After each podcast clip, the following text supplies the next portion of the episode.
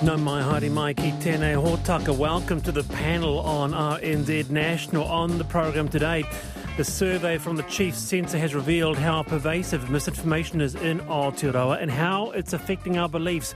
One in two Kiwis had at least one belief based uh, in misinformation, be it 5G, 9 11, vaccine safety.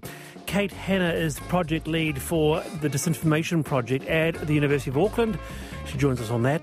And the biggest shake-up of water and sewage infrastructure seen in generations. So, water service of, uh, services of 67 councils down to four bodies.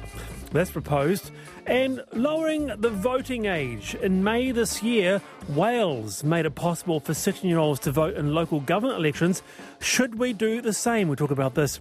Plus, on the programme, Spont- spontaneous combustion claims they're on the rise, costing insurers seven million in two years. And what is it often down to? Hot laundry, both commercial and domestic. You'll be wanting to hear this story. With us this afternoon, Sally Wenley, freelance journalist. Kia ora, Sally. Kia ora, Wallace. Lovely to have you in the studio. Great to be here. And for the first time on the panel, the one and only fishmonger, food writer, and chef Martin Bosley. Martin, kia ora. Lovely to have you on. Oh, kia ora, Wallace. Thank you very much for having me. Went to your fine establishment, no longer there on the waterfront. Was it called Bosley's one? Yeah, it was Martin, Oh, just Ma- eponymously named Martin Bosley's, for better or worse. the height, the height of dining. Yes, it was, yeah. Back, back when you could do that sort of thing. Yeah, yeah. All right, so uh, Martin and Sally with me today. Now, just a heads up drivers who buy new cars from July the 1st will be able to get taxpayer funded rebates of almost uh, $9,000 for a new electric or plug in hybrid car and around $3,500 for used cars. So, on that note, we have an electric vehicle Q&A with Professor Henrik Moller uh, from 4.30pm tomorrow. Now, he's a sustainability expert who has studied EVs for many years now. If you have a question regarding electric vehicles, you can email the panel at rnz.co.nz.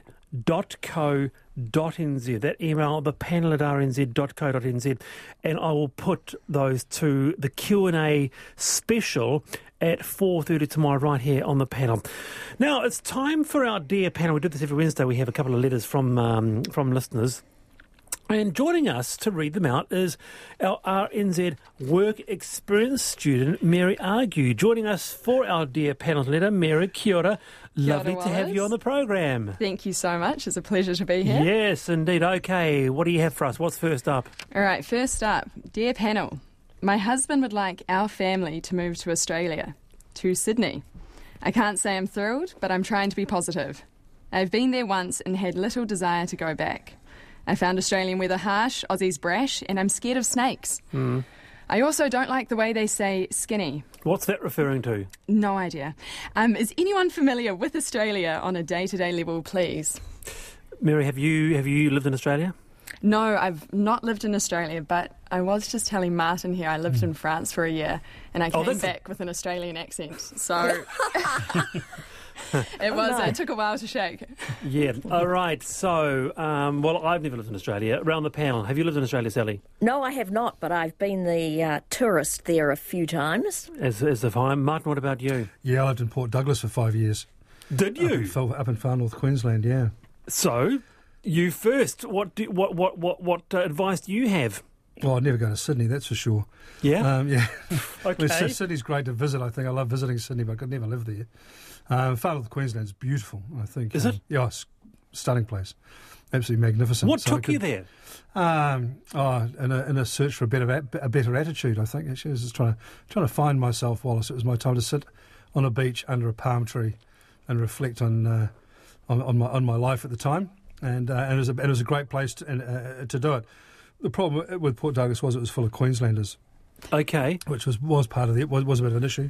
That was Uh, twenty five years ago. In, was a very in what place. sense? Because Queenslanders are very different to New Zealanders. Are they? Are Queenslanders they, are very different to Australians. You know, the Queen, Queensland, Queen, Queenslanders are Queenslanders first and Australians second, and uh, and Queenslanders tend to not have a lot of time for uh, for New Zealanders. So it was um, the- Really? yeah. The further north I went, the more the, the more objectionable they became. Until I got to Port Douglas, actually, when I found there was a lot of Kiwis there, and we sort of grouped together as a band, Kiwis travelling in a pack.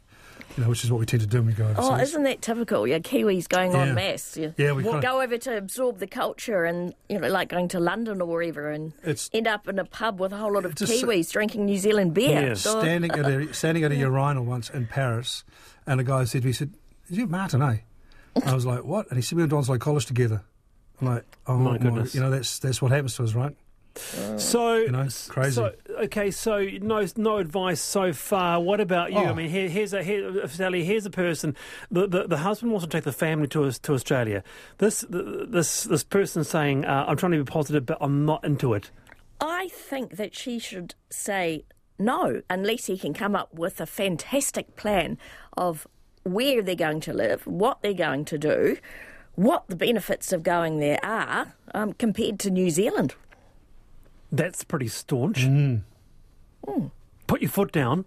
Well, it's a pretty big country.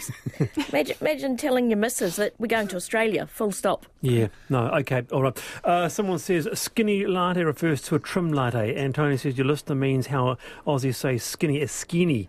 Skinny, yeah. Uh, do we have another letter? We sure do. Yeah. So this one's from Grant. He says, I'm going on a date. The first time as a non drinker, and I'm finding the concept weird. What do I say if she asks why I'm not having a drink? Now, this one, that's where he finishes. I feel, That's it. yeah, it's it's a tricky one because I feel like people need to stop asking this question. So, I don't know. Let's- really, really, because if I you go on a, if you if you if you go, I, really, I if you agree, go- Sally. if you go on a date and you're having a nice, say, um, let's just say, a nice Merlot, a, ri- a rich red Merlot, and and the other person, uh, it's 8 p.m., nice little cute wine bar, and the other person has a Fanta, you'd ask questions, wouldn't you? Well, maybe about the Fanta because that would be my that would be the last choice of drink for me. Okay, all right, not a fa- that's a bad example, isn't it? They What? could they could order a mocktail and make it a bit okay, of fun. Uh, So, okay. I mean, as, as, as a non-drinker myself, um, I've you know I go to wine dinners and things all the time, and people are like, "You don't drink the wine?" I'm like, "No." So I either sit on the sparkling water, uh, or do the mocktail thing. You know, there's, there's some really good. A lot of restaurants now do really great mocktails. Yeah. Really good. Yeah, not they're not all fluffy where they're whites floating around the top Ooh. and cream and that sort of thing. There's some really, you know, there's some really clever bartenders doing some great work out there. And Okay. that- and, and if, when people say, "Oh, why don't you drink?" I usually tell them the truth. Um, but I was Because you don't you don't drink, do you? no, I don't drink. No, no. And um, so I just usually, you know, c- come straight out with it and just say, "Well, I'm a recovering alcoholic," and that it usually stops the conversation dead in its tracks. Well, that's right. At that That's, whoa, whoa, whoa! That's Yeah. the first, that, that's a strong first. Uh, yeah, but it's and just. But yeah, I found that's the easiest way of being, you know, being honest about it and Being go, honest. "Oh, that's interesting." Otherwise, you get the whole supposition of like, "Oh, you on antibiotics." What's the reason? Are you doing dry July? All that kind of you know nonsense there. So I just Yeah. tell them, look, I just don't drink. End of. But that, but that doesn't mean that they can't have a great time or they shouldn't drink. That- Absolutely. that's the weird thing. They go, oh, in that case, I won't drink. It's like you fill your boots, mate. You know? Really? Yeah. Do you- do you- really- it really do- mu- doesn't worry me at all. I'd be like, you have a drink. You want to drink. You should drink the wine, or have a beer or whatever. You'll enjoy it.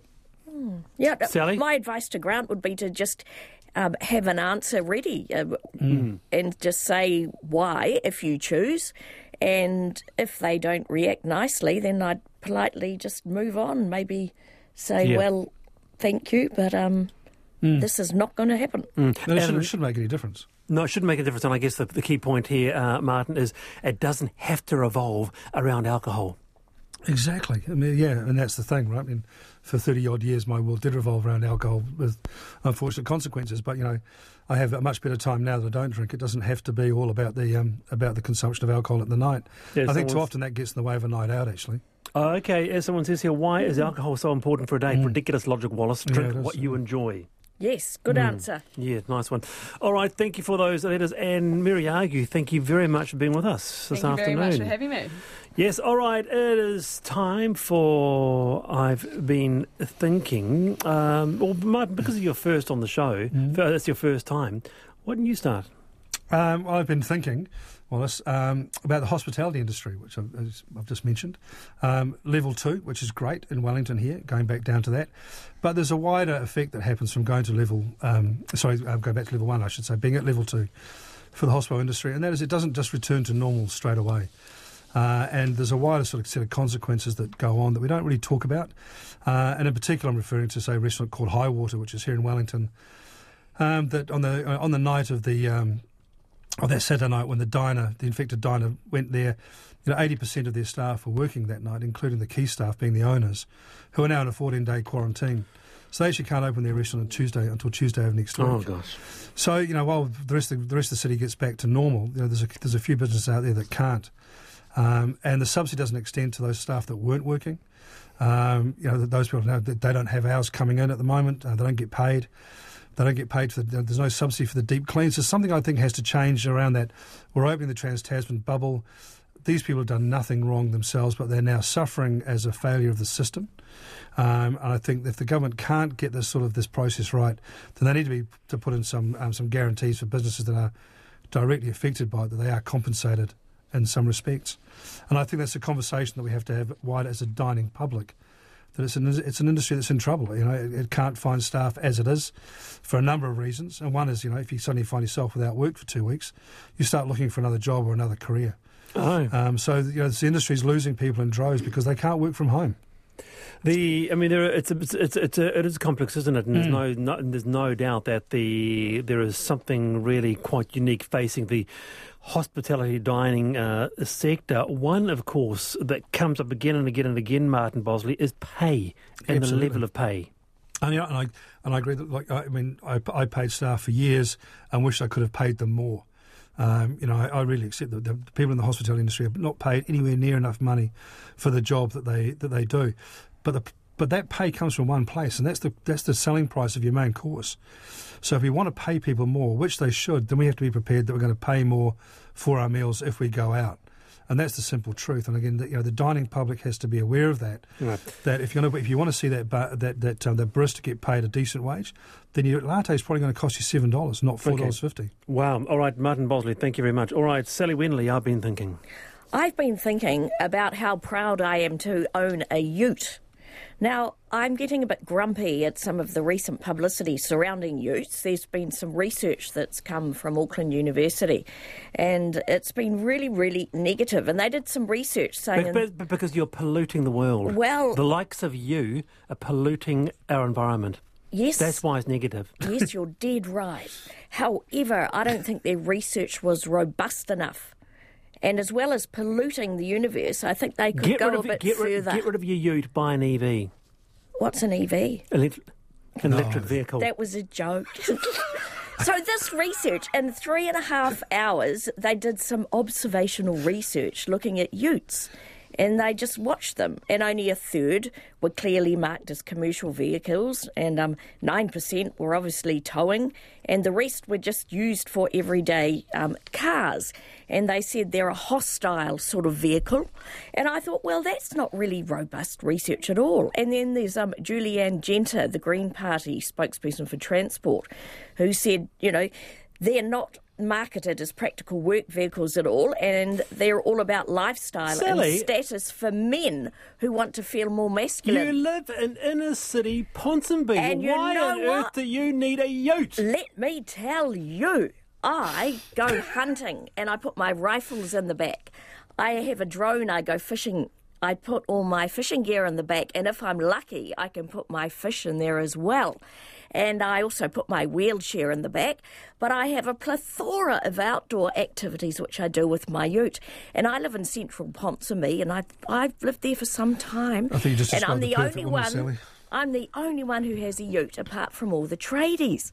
So not only is it used outside, it's you know it's sort of also good for revving up the diesel and scaring a few yummy mummies from time to time. So it's very beneficial. Controversial. So I'm in the country girl living in the town, and I use my ute for practical things. I tell you.